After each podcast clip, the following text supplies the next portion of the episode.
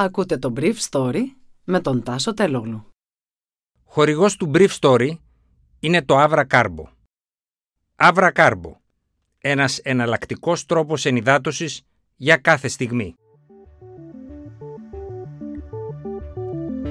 Καλημέρα σας. Σήμερα είναι Τετάρτη 13 Οκτωβρίου 2021 και θα ήθελα να μοιραστώ μαζί σας αυτά τα θέματα που μου έκανε εντύπωση.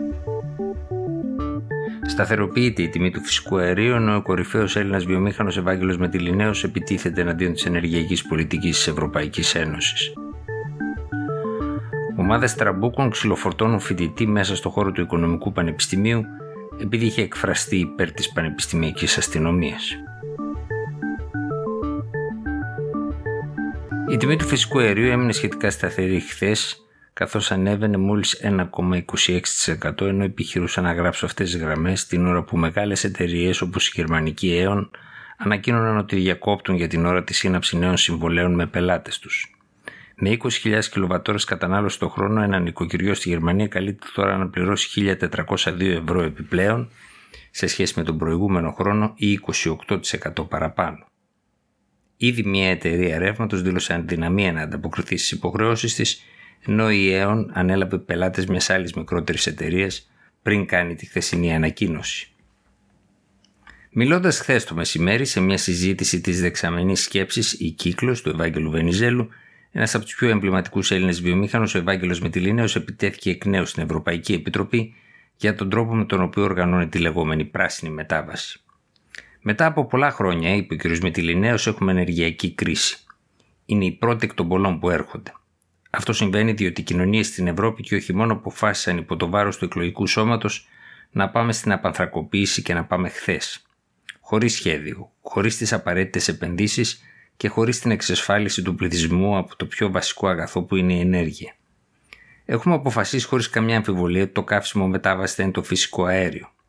Αυτή τη στιγμή δεν έχουμε ούτε υποδομές για να υποδεχτούμε το αέριο ως καύσιμο μετάβασης δεν έχουν γίνει ούτε οι επενδύσεις και το μόνο που έχει γίνει είναι να φτιάχνουμε αιωλικά και φωτοβολταϊκά.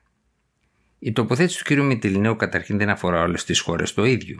Η Ιταλία έχει αποθήκες αερίου και τις έχει σχετικά γεμάτες. Η Γερμανία έχει παραχωρήσει το 1 τέταρτο των αποθηκών της στην Gazprom, που είναι τροφοδότης της σε φυσικό αέριο. Ενώ η Ελλάδα δεν έχει καθόλου αποθήκες.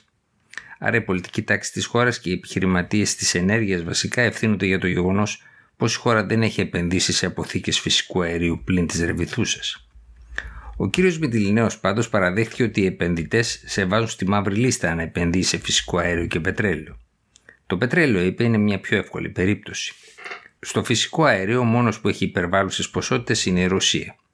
Ο κ. Μητυλινέος πρόβλεψε ότι το χειμώνα δεν θα έχουμε αρκετό αέριο και πρότεινε δύο λύσεις ή θα πάμε πολύ γρήγορα και θα αντιμετωπίζουμε τη μία κρίση μετά την άλλη όπως θέλουν οι φανατικοί πράσινοι, κάτι με το οποίο φαίνεται ότι δεν συμφωνεί, ή ταυτόχρονα με τη μετάβαση θα φτιάχνουμε και υποδομές για να υποστηρίζουμε αυτή τη μετάβαση. Το απόγευμα της Τρίτης, μια ομάδα άγνωστων που φορούσαν μάσκες κατά του κορονοϊού επιτέθηκαν σε έναν φοιτητή στους χώρους του Οικονομικού Πανεπιστημίου της Αθήνας. Ήταν τρία άτομα που πρόσκειται στον αντιεξουσιαστικό χώρο και αναγνώρισαν το στέλεχος της φοιτητικής παράταξης Πανελλήνια Ανεξάρτητη Κίνηση Σπουδαστών ΠΑΝΚΣ Οδυσσέα Βλαχονικολό. Ο 20χρονος φοιτητής, μιλώντας στη καθημερινή GR, είπε ότι βρισκόταν στο πανεπιστήμιο για μάθημα. Καθώς έβγαινε από την πλαϊνή είσοδο της Δερίγνη, με αναγνώρισαν τρία άτομα που μάλλον πρόσκειται στον αναρχικό χώρο και άρχισαν να με χτυπάνε μπεμπουνιές και κλωτσιές.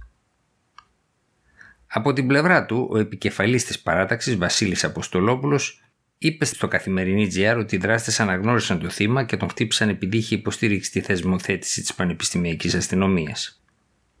Έχει ενημερωθεί και η αστυνομία και ο Πρίτανης, αλλά δεν γίνεται τίποτα, είπε αργότερα ο Βασίλης Αποστολόπουλος σε ανάρτησή του.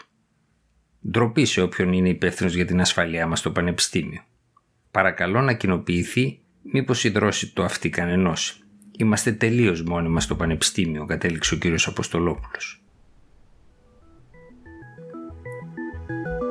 Ήταν το Brief Story για σήμερα Τετάρτη, 13 Οκτωβρίου 2021.